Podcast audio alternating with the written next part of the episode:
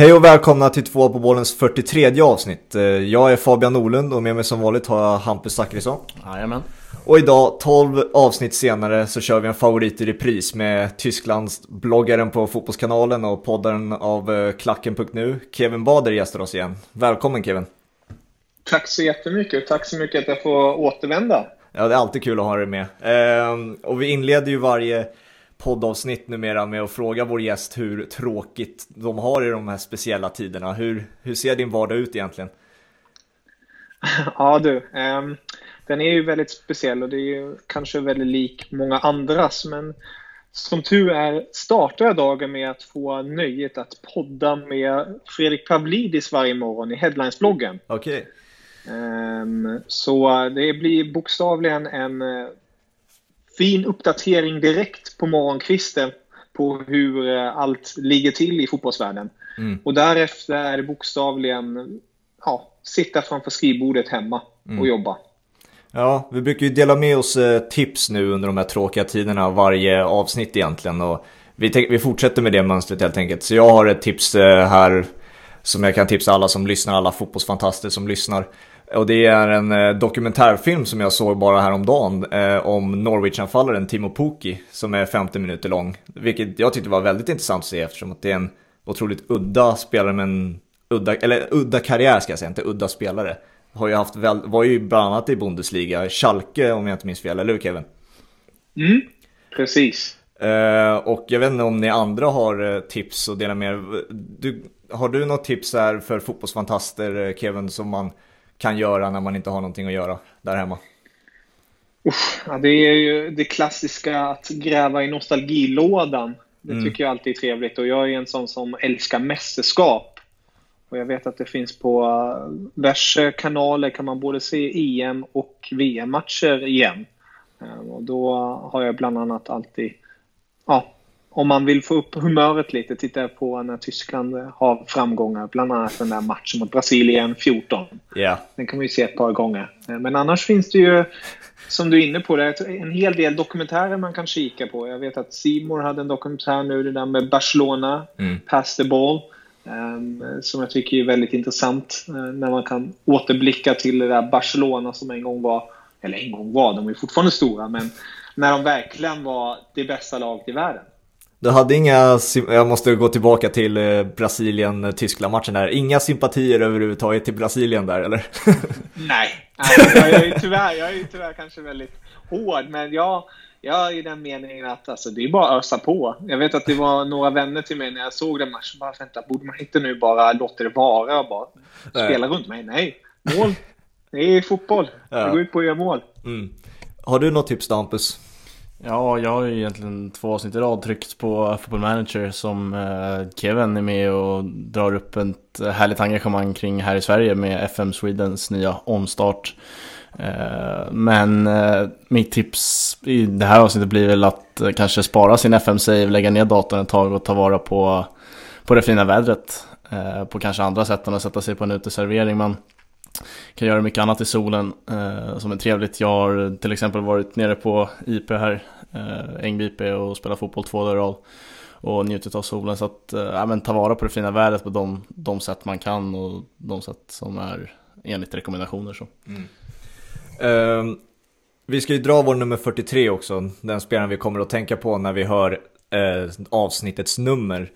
Eh, och då som sagt fyrtiotre och eh, ja, det, det här var nog den svåraste hittills, nummer fyrtiotre. Det var inte ett lätt nummer att hitta, eh, men det blev Kevin Mbabo, förlåt om jag uttalar det fel.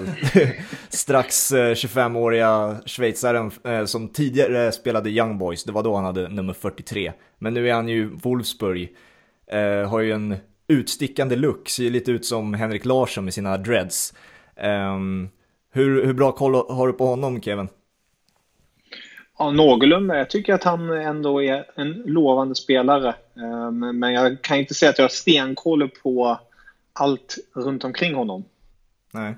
Uh, nu har han nummer nitton, om jag inte minns fel, uh, i Wolfsburg. Uh, du, men du var ett fan av honom av andra anledningar, Hampus, eller? Ah, jag vet inte, om man har ju blivit förstörd av honom på FIFA ett par gånger. Han är otroligt bra, bra på det spelet. Så att, ja, har man, är han, har man han i sitt lag så tycker man om honom på FIFA, det gör man. Finns inte så mycket mer att tillägga om honom, men det var vår nummer fyrtiotre i alla fall. För jag tror inte, du har inte någon på fyrtiotre, Kevin, eller? Nej, inte på rak arm. Det, det var en väldigt svår siffra. Exakt. Om jag inte helt miss, missminner mig hade jag ju trettiotvå senast när jag var med. trettioett uh, hade vi senast. trettioett var det, just det, mm. så var det. Um, så där, där var det lite lättare. Mm. Uh, men fyrtiotre, nej, den, den pass, låter jag passera. Ja, den var svår. Uh, men uh, då går vi över till uh, vad dagens avsnitt kommer att handla om. Och det är ju silly season och silly season-snack helt enkelt. Uh, kommer i princip bara ta upp spelare med Bundesliga eller Tyskland-kopplingar och fokusera på dem med Kevins expertis. Så det här blir ett jätteroligt avsnitt med massa transferrykten helt enkelt. Så häng med. Vi inleder då med kanske Bundesliga och Tysklands spelare som det ryktas med mest. Och det är ju Timo Werner. Ryktas framförallt mest till Liverpool. Och jag kan ju inleda då och fråga dig, Hampus, är det den spelaren som Liverpool ska fokusera på? Ja, men det tycker jag. Eh, till en sån billig prislapp som det ändå rapporteras om. Eh, och den typen av spelare han är skulle passa perfekt in i lagbygget. Är ganska, ganska lik de tre där framme eh, och kan ju spela på alla tre positioner där framme, eh, skulle jag vilja säga. Så att, eh, jag skulle inte ha någonting emot om han hamnar i Liverpool till slut. Jag tycker det är en fantastisk, intressant anfallare. Är det rätt beslut då att ta sig till Liverpool, tycker du, Kevin? Ja, det, den, är, den är tuff om man ser ur hans perspektiv med tanke på speltiden. Men precis som ni är inne på det, han är ju en spelare som passar perfekt in i Jürgen Klopps spelsystem. Och han har ju verkligen levererat nu under Julian Nagelsmann med just det, så, den sortens fotboll som Liverpool också spelar. Mm. Och då tycker jag ändå att varför inte? Det blir ju säkert inte lika många matcher från start för Timo Werners del, men jag kan tänka mig att antingen kanske någon av de stora stjärnorna går. Jag tänker på Sadio Mane som har ryktats väldigt mycket till Real Madrid. Men om inte han går så kanske Klopp funderar på att kanske rotera lite eller lägga en Firmino som en offensiv mittfältare istället, så att Werner, Sané och äh, Sané, äh, Mané och Salah bildar den där tremannafronten där framme. Ja, vi följer ju väldigt mycket Liverpool-fankonton på Twitter och det florerar en hel del highlights-videos med Timo Werner, så att liksom fansen är ju minst sagt taggad på att Timo Werner ska, ska komma till Liverpool, så att nej, det blir intressant. Varför blir det inte Bayern München då, som det rykta, hela tiden ryktas om tyska nej, spelare som gör succé i Bundesliga? Varför blir det inte Bayern München? Det har ju varit väldigt aktuellt att han skulle gå till Bayern München förra sommaren. Men då var nämligen saken så att styrelsen i Bayern München inte var riktigt eniga med varandra om Timo Werner. Mm. Man hade det ena lägret, bland annat Rummenigge och så, som ville ha honom. Men sportchefen Salihamidzic är inget större fan av honom. Och då blev det helt enkelt inget. Och man satsade istället alla kort på Leroy Sané. Som, ja, som alla vet i slutändan drog korsbandet och en övergång har inte blivit av ännu. Nej. Och nu har ju Hansi Flick skrivit på ett kontrakt till tjugo tjugotre som huvudtränare i Bayern München. Han är dock ett stort fan av Timo Werner. Så där öppnas ju en annan dörr. Men samtidigt vill ju Bayern München både värva Leroy Sané och Kai Havertz. Mm. Och då blir det, ja, det kan bli lite ja, tufft ekonomiskt att värva alla tre. Jo, verkligen. Eh, om, om vi säger att han går till Liverpool då, eh, och man vet hur den där trean är form, formerad. Vad, tror du det blir centralt eller på kanten? Ja, det, det är svårt. Jag skulle väl säga vart Salah och Mané vill spela helst. Där kommer de spela. Sen kommer Timo Werner spela på den position som är över. Mm. För att... Um, Nu har ju Timo Werner spelat som en... Han har ju nästan spelat som mittfältare. Han har varit så långt ner i banan som en släpande anfallare. Mm. Och sen stuckit på de där djupledsbollarna. Och även gått ut på kanten och ja, spelat centralt. Så han kan ju spela på samtliga positioner. Så jag skulle väl... Ja, jag tror det kommer bli, om jag känner Klopp rätt, så kan det nog bli lite rotation under matchens gång också. Mm. För jag, jag minns matchen mot just Sverige i V M. Då flyttade de väl Timo Werner till ut på vänster och gav, lust, och gav Lustig en riktig eh, match den, den duellen emellan. Mm. Det var ju väl också Lustig som... Nej, det var inte Lustig. Det var Dorma som drog på sig frisparken. Var det inte när just Timo Werner blev nedsparkad? Jo, oh, det var ju precis så det var. var. Så exakt. Han kan nog funka ändå på en kant hyfsat ändå. Definitivt, definitivt. Om vi fortsätter hänger och hänger kvar i Leipzig då och går över till den svenska Emil Forsberg. Eh, ingen tror... Tycks vill, eh, alltså det känns inte som att han kommer bli kvar. Ingen verkar tro det i alla fall eh, i Leipzig. Vad, vad hamnar han? Är det Milan eller? Den är svår. Alltså det har ju ryktats mycket om Milan och Premier League-klubbar tidigare. Men eh, senaste året har det varit väldigt svalt. Eh, jag vet att jag skrev ett blogginlägg om det här senast. Och då spekulerade jag i att om nu Ralf Rangnick blir klar för A C Milan som en form av manager, så öppnas ju en viss dörr där för Emil Forsberg. För att Rangnick uppskattar ju svenskan. Mm. Och som du är inne på, han har ju inte riktigt någon plats i R B Leipzig om han inte vill rotera och sitta mycket bänk. Och det kan jag tänka mig att han inte vill göra i sina, sina bästa år.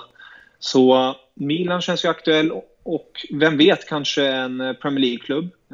De har ju oftast cash. Nu är det ju speciella tider. Men om det är någon som har pengar så är det dem. Och nu när det ändå snackas mycket om Newcastle och deras nya ägarskap, vem vet, de kanske vill ha någon form av fixstjärna i första åren. Och då kanske svenskan blir aktuell. Ja, det känns ju verkligen som Forsberg, liksom hans transfervärde har ju svalnat senaste åren med takt, på, med takt med mindre speltid och fler skador. Och det känns ju som det är viktigt för att han, att han ska hamna i en klubb där han verkligen får förtroende och får speltid. Eh, framförallt med tanke på att E M flyttades fram nu till tjugo tjugoett. Vi har eh, Dejan Kulusevski som kommer underifrån, eh, Klas som blir skadefri. Jag, jag, jag, jag ser inte Emil Forsberg som någon liksom, säker startspelare i ett svenskt landslag om han inte får den speltiden. eh, Så att, nej, det känns viktigt för honom att flytta på sig och komma till en klubb där han verkligen får förtroende. Säg att han får den här speltiden då, Kevin, i någon annanstans. Kan, tror du han kan nå samma höjder som han hade den där sexton sjutton säsongen? Uff, det är... han, han har ju visat att han har kvalitet i sig och han är inte dålig. Men på grund av skador och annat har ju verkligen hans utveckling hemma, hämmats. Um, jag tror att det blir svårt att uppnå den sortens nivå. Men skulle han få regelbunden med speltid skulle han definitivt vara en otroligt eh, viktig spelare för respektive klubb. Mm. Så, men det är ju som sagt det han gjorde då. Alltså, vinna skytteligan framför de spelarna som var i Bundesliga. Så det, ja, det, var, det var riktigt imponerande. Mm. Om vi fortsätter då i Leipzig och går till Upamecano. Eh, tycker jag är en... Eh, väldigt konstig prislapp de har på honom. sextio miljoner pund bara, säger jag. Det är liksom väldigt billigt i jämförelse om man pratar an- om andra namn i, i Bundesliga och de som ryktas bort. Varför, varför en, bara sextio miljoner pund det handlar om? Ja, det är en bra fråga. Tyska brukar egentligen vara rätt så dåliga på att prissätta sina spelare, tycker jag. Nu har det ju självklart, när Kai Havertz och Sancho har man ju en annan Ja, blick på det hela, för deras prislappar är ju så extremt höga. Men jag är helt rätt inne, jag håller helt med dig med just den poängen att sextio miljoner är inte mycket för en sån spelare med tanke på mm. ålder och potential och kvalitet. Mm. Och ja, där borde verkligen alla toppklubbar i hela världen hugga och försöka få till en övergång. Varför är det ingen som har köpt honom då, om det är som billig peng och alla ser talangen? Alla ser ju att han är ju så bra som han är, och varför har ingen huggt tag i han och köpt han? Jag vet att Bayern München följde honom innan han gick till Leipzig. Han spelade i Salzburg innan bland annat. Och då tittade de på honom och tyckte att han är bra, men de ville ge honom fortfarande mer tid. Och jag kan tänka mig att det är något storklubbar fortfarande vill. Att de, de vill inte värva honom och sen sätta honom på bänken. De vill att han ska få den här sortens ut. Väckling och sedan hugger de tag när de tycker okej, okay, nu är han redo för att ta en startplats. Och det tycker jag att han har visat den här säsongen att han är. Han är verkligen en av de mest lovande mittbackarna ute i Europa. Och hans fysik och styrka och teknik, alltså hela kombon med honom gör honom verkligen till en extremt attraktiv mittback. Och som jag nämnde, i Bayern München fortfarande intresserad av honom med tanke att Boateng förmodligen kommer lämna i sommar. Men även Real Madrid med Zidane i spetsen. Han skulle gärna vilja ha fransmannen. Sen har vi också hört att P L-klubbar har varit eller är intresserade, bland annat United. Men jag tror, så som jag har hört de senaste ryktena, att det är just Real som har visat ett extremt stort intresse bredvid Bayern München. Ja, det är intressant att nämna Bayern München, för det är den klubben jag tänker som liksom, ja, men skulle vara den mest logiska klubben för Upamecano och hamna, för att Bayern München har visat för att de inte de är inte främmande för att försvaga deras liksom jagande titelkonkurrenter genom att köpa från dem. Eh, men sen också hade det varit en drömvärvning för typ en klubb som Arsenal, men det blir väldigt svårt att konkurrera när det är Bayern München och Real Madrid det ryktas främst då. Nu när, det, när vi ändå är i Leipzig och innan vi går vidare till andra lag i Bundesliga, är det, i och med att det är en sån talangfabrik verkligen, ser du någon annan spelare eh, lämna Leipzig för, eh, för stora pengar? Jag tror inte just nu. Det finns en hel del intressanta spelare. Jag vet att Mukeli, eh, försvararen, är också intressant för flera andra klubbar, bland annat P S G har varit på honom. Men jag tror i nuläget är det ju framförallt Upamecano, Timo Werner och Emil Forsberg. Mm. Och sen ja, Poulsen också. Men han är inte särskilt attraktiv på det sättet. Det är mer att han kommer försvinna på grund av att han ja, inte levererar längre på den nivån.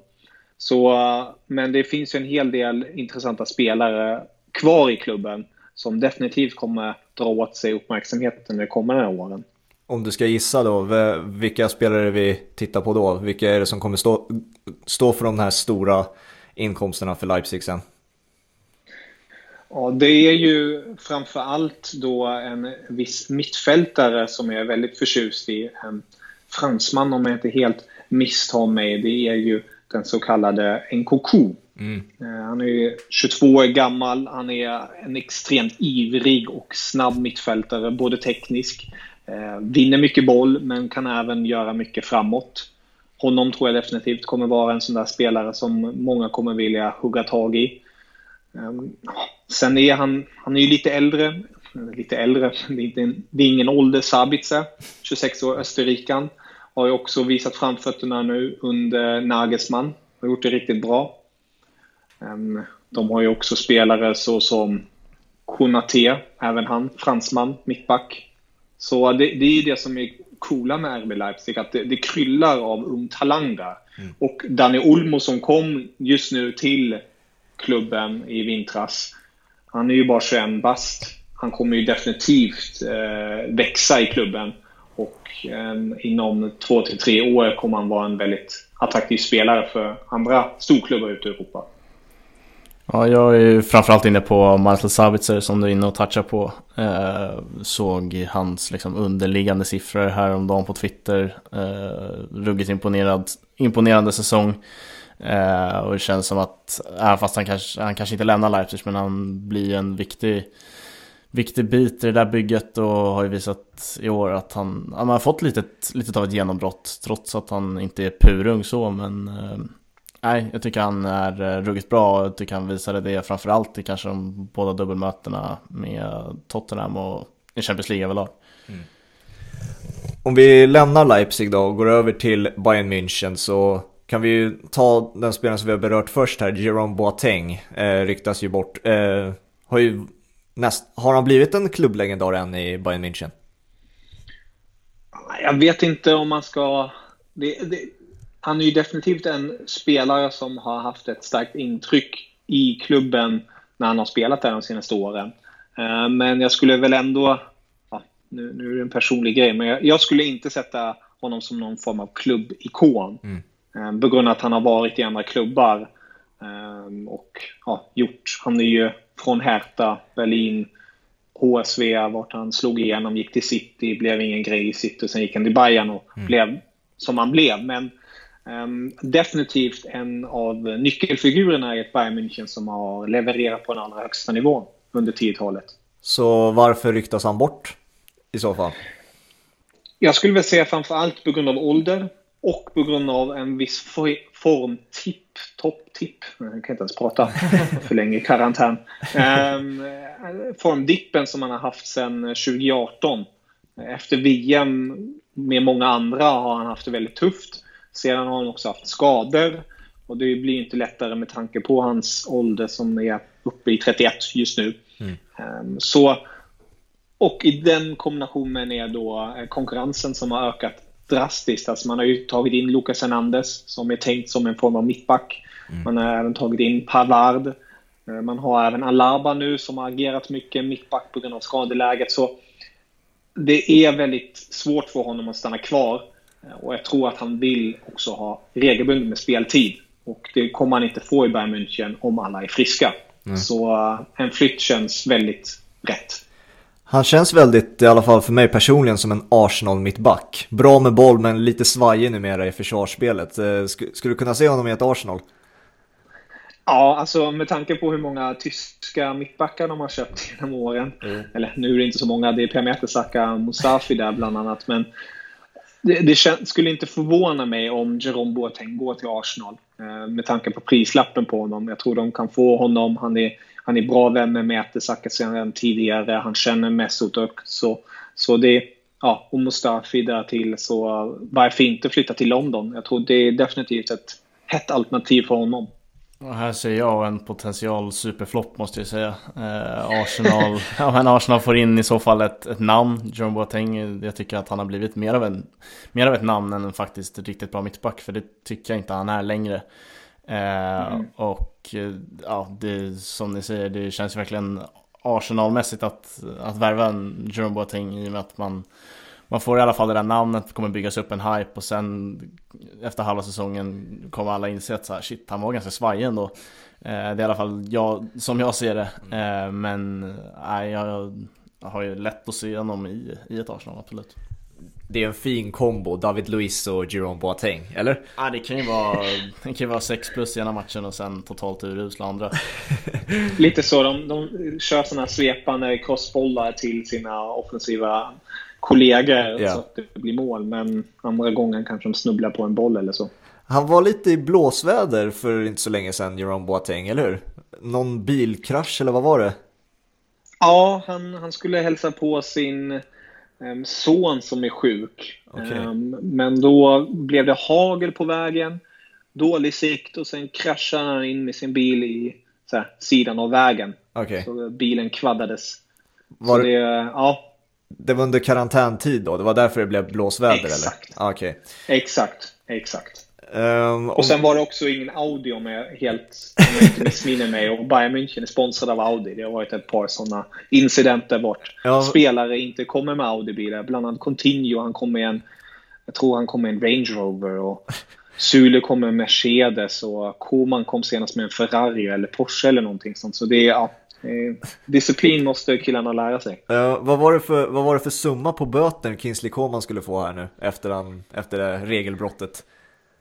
Jag, tror, jag minns inte exakta summan, men det var no- några hundratusen kronor, ja. Minst, ja, det är... uh, Men det blir i alla fall, så som jag förstod det, ska han skriva autografer i Audis uh, uh, butik mm. i München uh, när det väl har lagt sig med karantänen. Okej, okay. Uh, om vi fortsätter, vi fortsätter med Bayern München-spelare då. Uh, läste ju på det, din blogg också att du trodde Toli, Tolisso skulle lämna Bayern München. Uh, jag förstod faktiskt inte riktigt varför han gick till Bayern München för första början. Han gick ju samma sommar uh, som Lacazette lämnade Lyon. Båda är ju från Lyon. Och Lacazette mm. gick ju till Arsenal och det, det var ju garanterad speltid där. När han...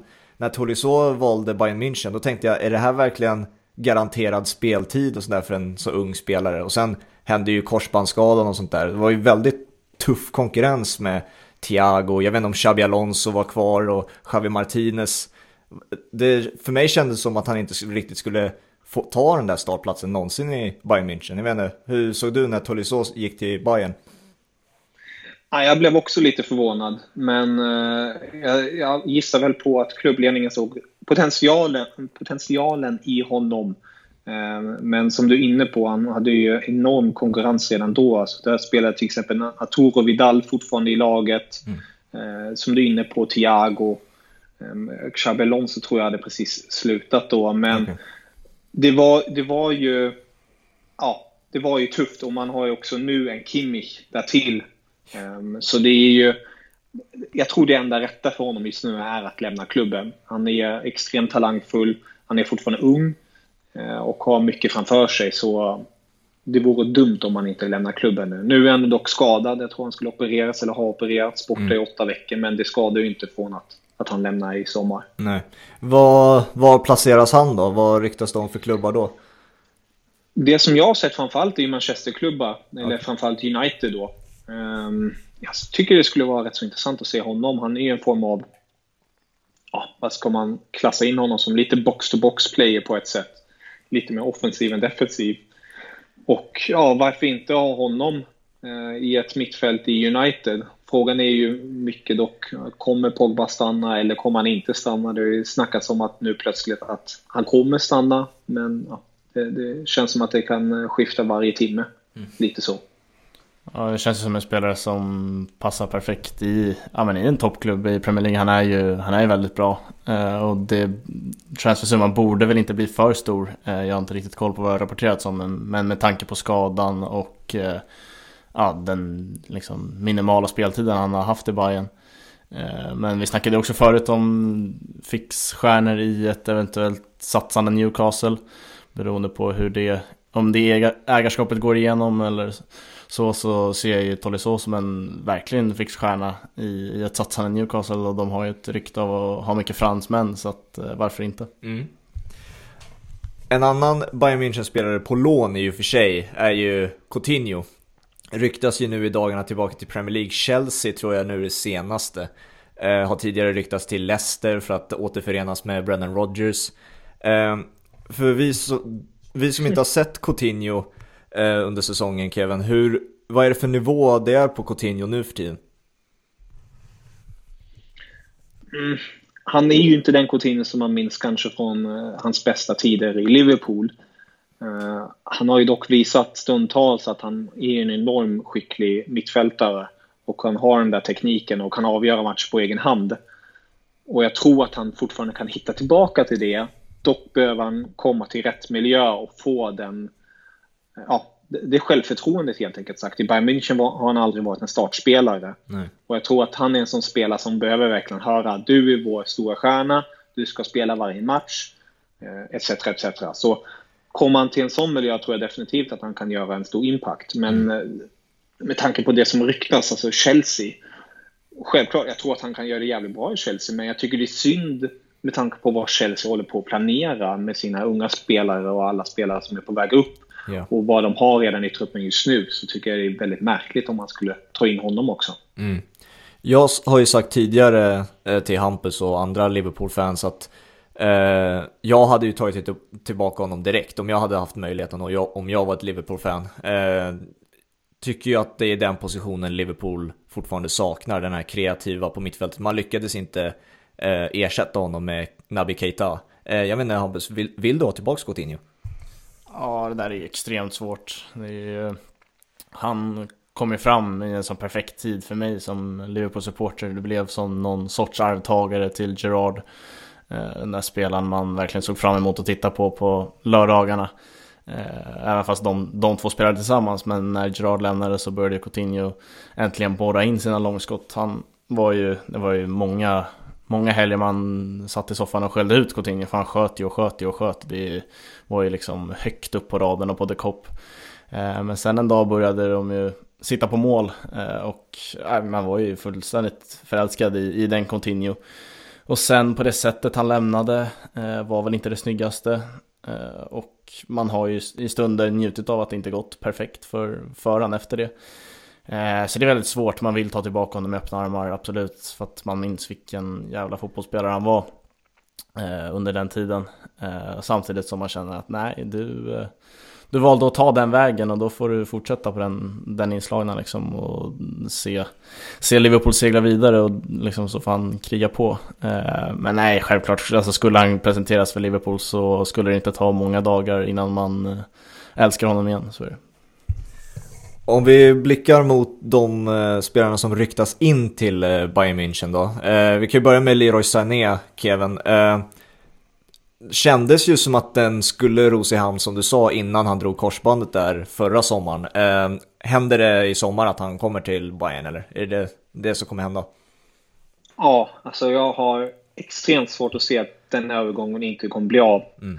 Det har varit mycket fram tillbaka nu med tanke på att han har bytt agent. Han hade ju ett tag Beckham och hans rådgivare som agenter, bytte från dem eh, till några andra nu, och de har varit lite svårflörtade, men där har det ju varit grejen att de inte kunnat förhandla med tanke på någon regel förrän april, och nu har ju, ja, som alla vet, corona kommit, så det, det har dragit ut på det hela. Men jag har väldigt svårt att se att Leroy Sané inte går till Bayern München i sommar. Det var ju väldigt mycket diskussion förra sommaren om hans prislapp. eh, många tyckte den var alldeles för hög, många tyckte den var rimlig just på att, eftersom att han är en ung spelare. Vad, vad ligger prissumman nu på i och med att han har varit skadad hela säsongen, och är den rimlig då i så fall? Alltså rimligt är nog ingen som prislapp egentligen. Nej, om man inte, om man inte är Ronaldo som eh, lyckas eh, förvalta alla bollar han får till mål och ja, skjuter titlar hit och dit. Men i Sanés fall har det ju sagts att den har droppat från cirka hundra miljoner euro till åttio miljoner euro, men inget är officiellt ännu, och, och det kommer ju definitivt förhandlas väldigt hårt mellan både Bayern München och Manchester City. Men det känns ju som att Sané vill bort, och han kommer ju verkligen pusha för det, så jag tror att Bayern München ändå sitter i en någorlunda bra situation med tanke på förutsättningarna. För att de, de har ju också förlängt med några spelare som Thomas Müller till exempel, och håller på att försöka förlänga med David Alaba mm. i dessa tider när andra klubbar kanske inte har pengarna för att värva dem. Mm.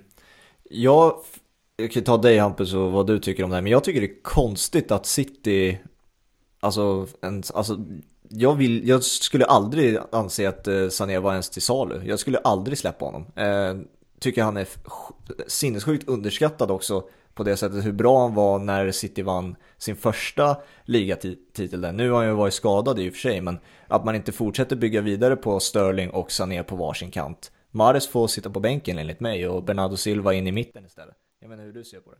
Ja, de har ju en extre, ett extremt överflöd på kanterna med, som du är inne på, Mahrez, Bernardo Silva, Sterling och Sané. Men jag tycker Sané Innan, innan skadan var bäst av de fyra faktiskt.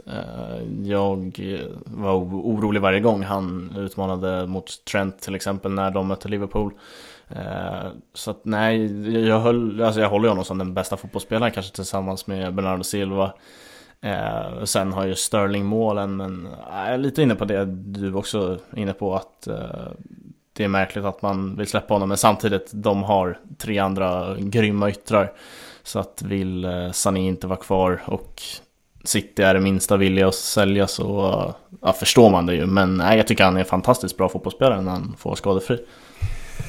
Kevin, jag måste fråga dig, för jag glömde i förra avsnittet att fråga dig om frågan när vi, vi diskuterade ju Brandt förra gången, Julian Brandt. Och eh, han tog ju eh, plats, V M-truppplatsen före eh, Sané. Eh, Hur såg du på, på det valet av Joakim Löw, att eh, Sané inte fick åka med till V M men Julian Brandt fick? I det läget blev jag först chockad. Jag tror alla blev chockade som följer den tyska fotbollen att Sané inte skulle bli uttagen. Ehm, samtidigt försökte jag lugna mig själv med att okej, okay, Jogi har skaffat V M-titeln. Mm. Ehm, jag ger honom det utrymmet och förtroendet att han, han har någonting i det. Det snackades ju om att Sané är kanske lite busig, om man nu ska kalla det så, och inte, inte lyssnar riktigt. Så då tänkte jag, okej, okay, Julian Brandt, superbra spelare också, låt, låt köra på det. Men nu efterhand kan man ju klaga jävligt mycket på det tyska landslaget mm. med vad som hände V M tjugo arton. Mm. Så ja, jag tycker det är märkligt. Det, det tycker jag fortfarande. För han hade väl den Han gick väl in, i, eller hade gått in i V M som Tysklands mest formstarka spelare, om jag inte minns fel. Ja, jag kommer inte på någon specifik just nu som var mycket formstarkare än honom. Självklart kan man ju alltid prata om, om, om de bayerska spelarna i Kimmich och så, mm. som har gjort det jävligt bra, men jag tyckte det var väldigt märkligt att Sané inte, inte fick den här platsen. Mm. Om vi går vidare till en annan spelare som ryktas in i Bayern München då, Kai Havertz. Eh, om vi diskuterar hans position först och främst, för när det är en sån här tydlig talang, som en sån här generationstalang som det pratas med om honom, då gäller det att man bygger alltså spelet runt honom och att han får den här nyckelpositionen, precis som vi pratade om Coutinho. Eh, var ser mm. du han hamna på plan när, om han värvas in till Bayern München? Bra fråga.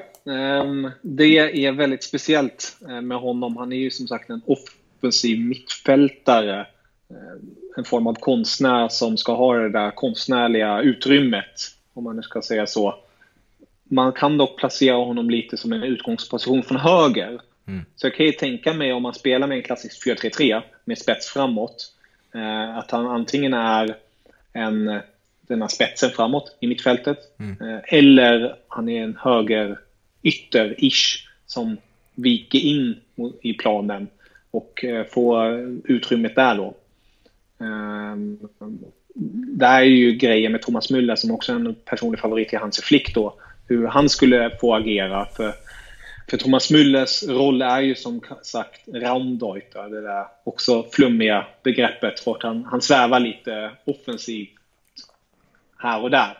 Och Kai Havertz skulle också behöva den ytan, för att han är så enormt kreativ, och man vill ju ha honom typ överallt för att få igång spelet på det sättet på en offensiva planhalvan. Så det skulle vara väldigt intressant att se vart, eh, om det blir nu Bayern München, vart Hansi Flick bestämmer att spela honom. Men jag skulle väl ändå satsa på någon form av höger slash centralt mittfält. Jag måste säga att jag, jag såg en hel del Bayer Leverkusen eh, precis innan karantänen slog till och inte blev någon fotboll, men då tyckte jag att så fort Kai Havertz fick bollen i, i, där liksom, i fickan, som man säger, mellan mittfält och försvar, så blev det direkt superfarligt för Leverkusen. Så han, han ska ju verkligen vara där någonstans, om man sen smyger in från en kant eller om han redan är där i utgångsposition. Men han, nej, han ska ju ha bollen i en liksom offensiv mittfältsposition och kunna hitta med sina instick, eh, och ja, skulle han få chansen att hitta instick till Lewandowski och Müller istället för Folland och Bailey, så tror jag bara poäng, poängsnittet hade blivit ännu bättre. Eh, men jag, nej, jag är imponerad eh, som bara den av Kai Havertz, så tycker jag att han anställer till med oreda för försvaret varenda gång jag får bollen egentligen. Jag grundar min fråga just eftersom att jag är lite orolig för att Kai Havertz inte ska bli den här nyckelspelaren likt Mario Götze blev när han gick till Bayern München. Han var ju liksom sedd till att vara den här, den här tio-rollen som vi diskuterade, den här fria rollen som var så extremt talangfull och sen bara rann ut i sanden. Eh, finns det en risk att eh, Kai Havertz bara blir en bricka i spelet och inte får den här, det här utrymmet och verkligen skina? Risken finns ju, men jag skulle väl, om man jämför då som du nämner där Mario Götze och Kai Havertz, skulle jag väl ändå jämföra och säga att Kai Havertz kanske, nu vet jag inte det, men jag spekulerar i att han kanske har ett starkare psyke. Mm. Um, med det menar jag då att Mario Götze är och var en supertalang, um, sköt V M-guldet i Tyskland, och efter det gick det egentligen bara nerför. För att mm. den sortens press han fick på sina axlar, att bli den här pojken som sköt V M-guldet i Tyskland och ska prestera sen i ligaspelet för Bayern München därefter, och därefter för Dortmund också, har ju inte riktigt blivit av, och sen har både skador och annat kommit emellan. Men i Kai Havertz fall tror jag ändå att Hansi Flick känner honom jädrigt bra. Sen han också har varit bland annat assisterande tränare i tyska landslaget och bevakat ungdomsfotbollen i Tyskland, så tror jag att Havertz skulle få en bra plats i Bayern. Det behöver inte betyda att han direkt tar den här nyckelplatsen från start, men allt eftersom, han är ju väldigt ung fortfarande, allt eftersom skulle han ta för sig mer och mer. och bli en ledande gestalt med bland annat Joshua Kimmich i mittfältet. Mm. Till sist då, den sista som, jag vet inte om han ryktas ju inte in till Bayern München, men jag vet att du har berört det på, på Tyskland-bloggen, och eh, jag vet att du och jag har skrivit om det på Twitter också. Eh, bara Zlatan Ibrahimovic till Bayern. Ja, det var... Ja. Jag, jag lät fantasin gå lite, yeah. För det var ju den tiden när, när allt var fortfarande helt stängt, eh, likt det nu, men vart, vart det kändes verkligen som att Zlatan inte kommer spela mer i Milan, och Hammarby känns, tycker jag, inte riktigt som ett alternativ, men, eh, men vem vet på den fronten. Men då tänkte jag, varför inte bara sticka till München? Mm. Och det hade varit så jävla häftigt att se att han kommer till München, eh, nära Milano som han älskar så mycket, nära till Stockholm också om han vill åka dit. Han skulle komma till en klubb som jag tror han skulle trivas i. Den är disciplinerad, extremt hög ambitionsnivå. Han skulle vinna förmodligen en till ligatitel och ha chansen till att vinna den där Champions League-titeln. Mm. Hur tror du spelmässigt han hade passat i Bundesliga? Hade varit tufft för honom med tanke på tempot och med tanke på åldern, men han har ju visat gång på gång att han är ett fysiskt fenomen på ett sätt.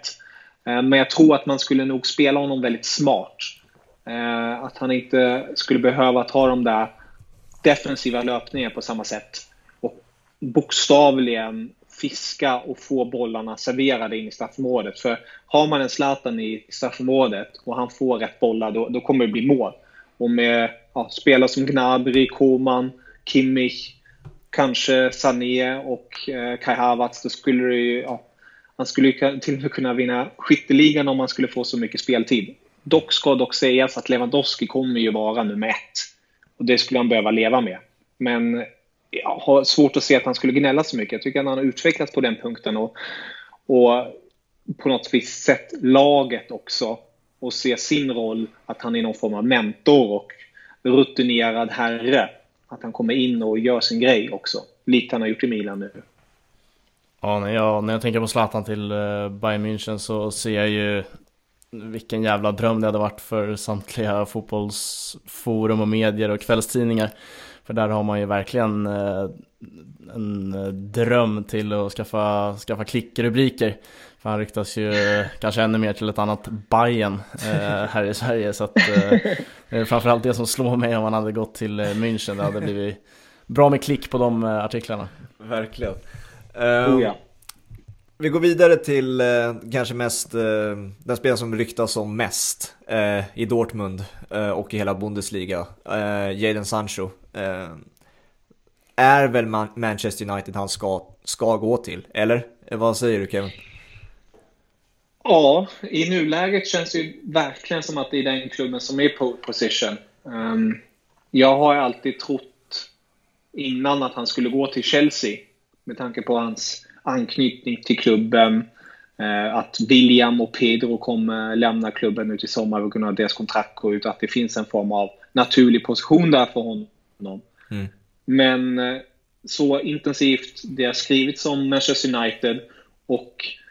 Ja, nu ska vi inte kalla United desperata, men de behöver ju verkligen rusta upp laget ännu mera, och jag kan tänka mig att han har fått ett erbjudande där förmodligen vart han får en tydlig roll som en form av nyckelfigur. Mm.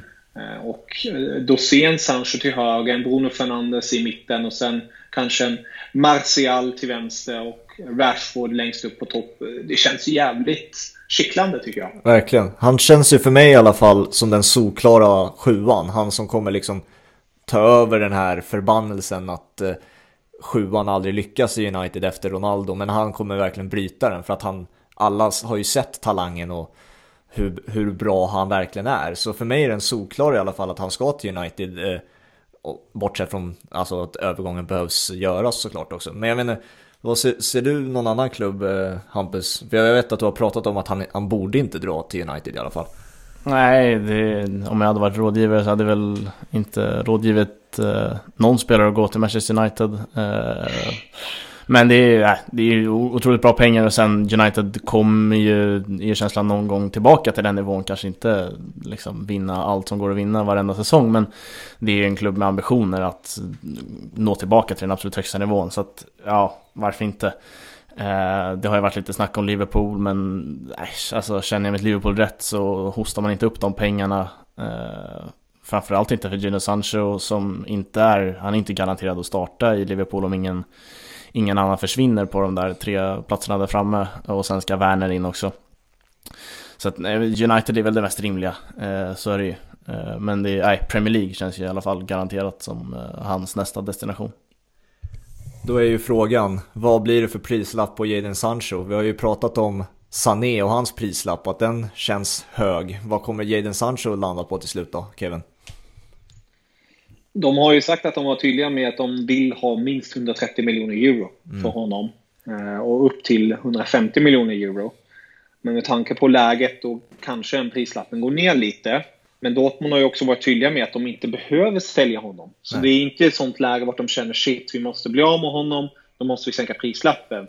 Och jag tror ändå att Sancho, ändå om han vill gå till England i slutändan, trivs han nog väldigt bra i Dortmund. Ja. Och han vet vad han har för roll där. Så jag tror ju fortfarande en övergång kommer bli av. Men klubben som köper honom kommer verkligen behöva betala ordentligt. Så kan du se ett scenario där både en Erling Haaland och Jadon Sancho möjligen stannar även den här sommaren? Ja, det, det scenariot finns skulle jag säga.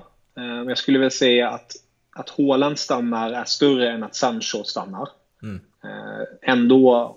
Trots att det har ryktats väldigt mycket kring Real Madrid och så, så tror jag ändå att Haaland med sin far och sina rådgivare, att han, han fattar att han kan inte bara sticka efter ett halvår.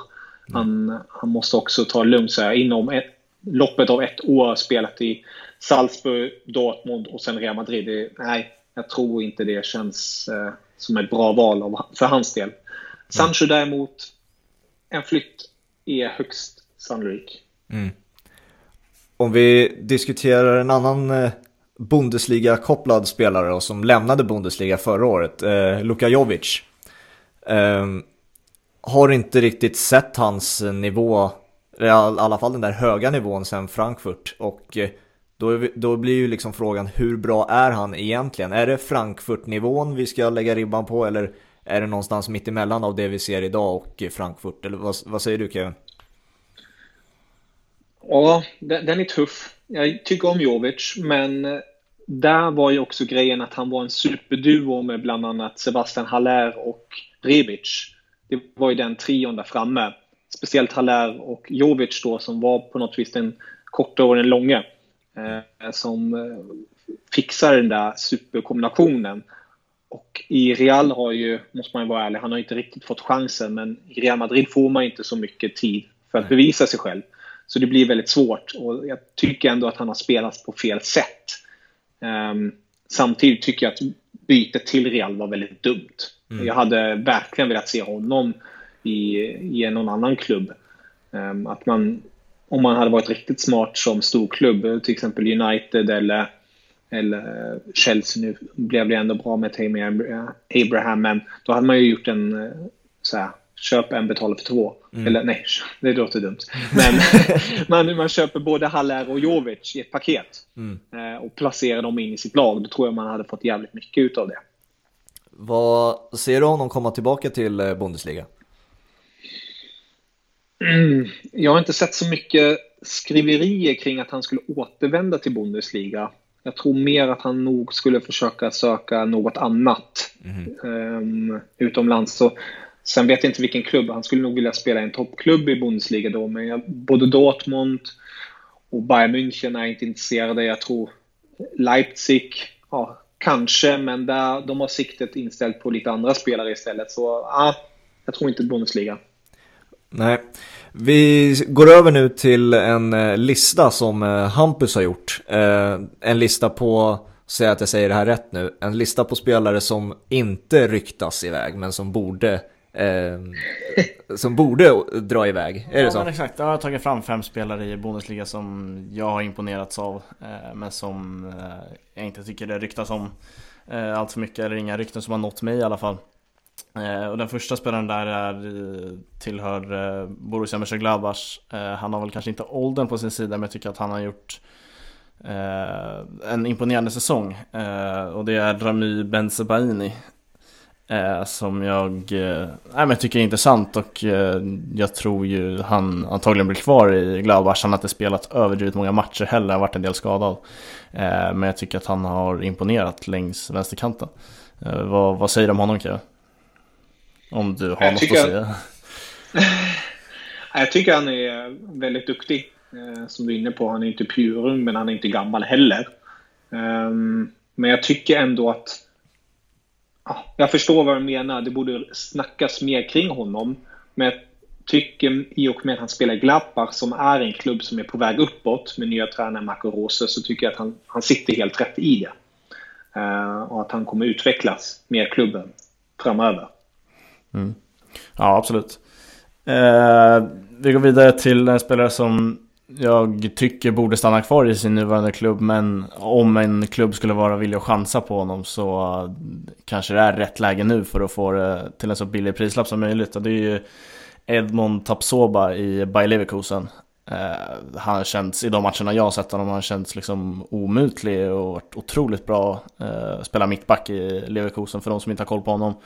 Eh, bra med boll, stark, lite liknande Upamecano skulle jag vilja säga. Eh, men ja, vad, vad, säger, vad säger du där?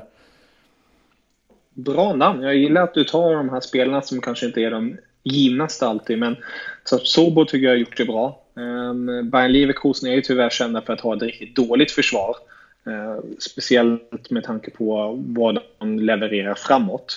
Så jag hade ju tyckt, med tanke på åldern, han är ju, vad kan han vara, tjugoett, tjugo år gammal ish, att han ska stanna kvar i Leverkusen, precis som du är inne på, för att göra klubben bättre och få mer erfarenhet. Men det är ju verkligen ett alternativ att kika på. Och om man spelar Football Manager, ja, varför inte ta honom?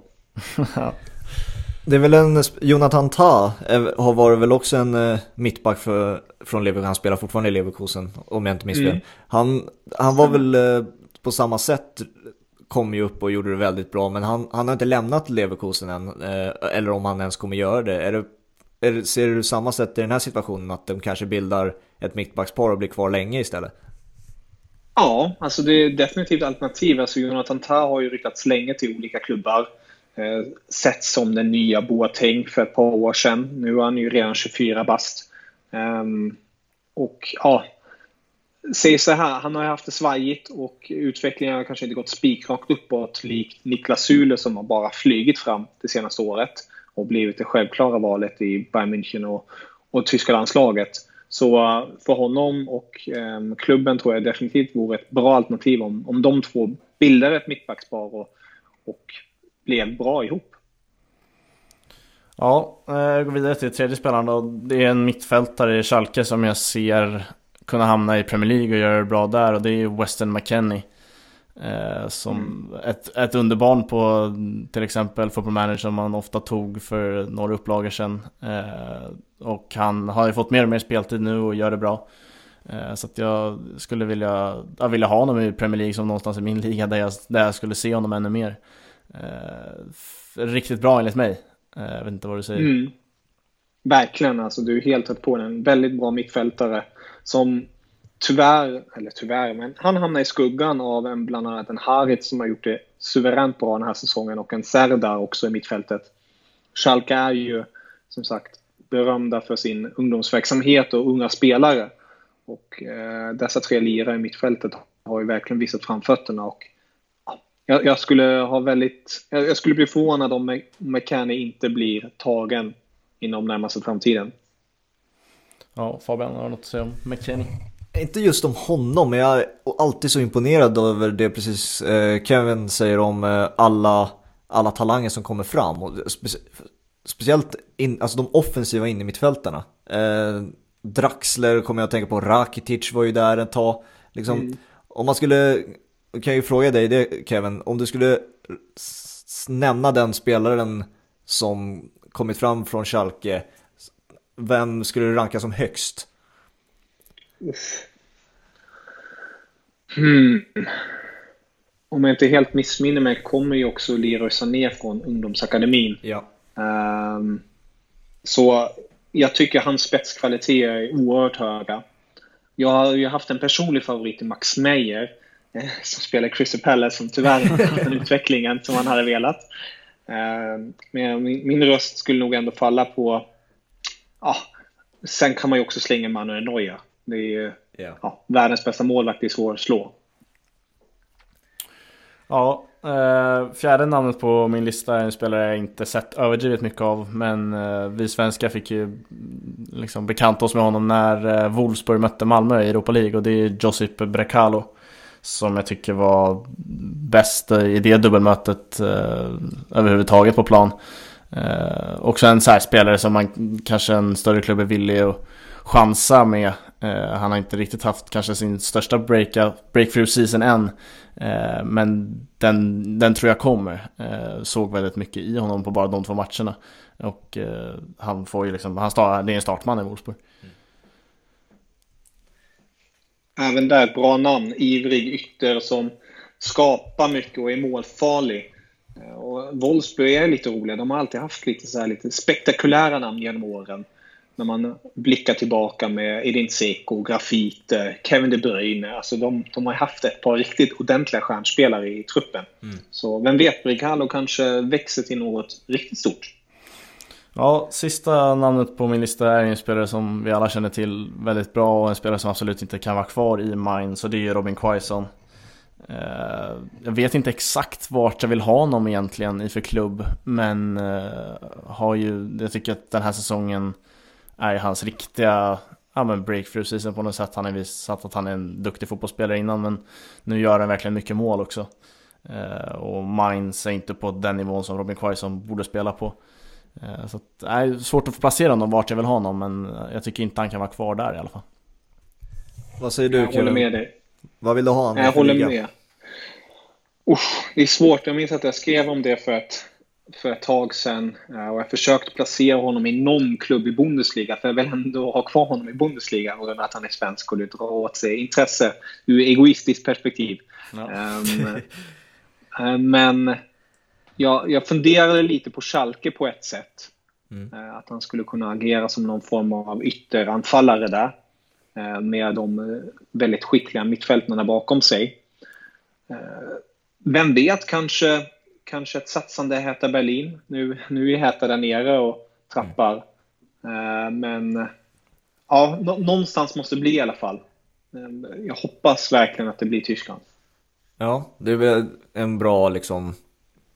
Alltså man kan steppa upp det från botten av Bundesliga, kanske lite mer i mitten, och sen så blir det en, en toppklubb, antingen i Bundesliga eller ute i Europa. Det, blir, det känns ju mer en naturlig gång för Quaison kanske, och rimlig. Mm. Um, det var faktiskt alla spelare vi hade tänkt att diskutera. Um, så vi kan ju, du kan ju säga, nämna Kevin, vad vi kan hitta dig på olika sociala medier. Jag skulle väl säga att det enklaste är att hitta mig på Twitter under just Kevin understreck Bader. Så, så hittar man mig. Jag tänker också att vi avrundar med, vi har ju nåtts av lite nya uppgifter kring när Bundesliga ska dra igång och sådär. Eh, nu tappade jag datumet mm. där bara därför. Men vad, nionde maj. Ja men exakt. Eh, är det rimligt, eller vad, vad känner du, att kommer det dra igång nionde maj eller någonstans kring där? Alltså just nu pekar faktiskt allt på att det blir den nionde maj.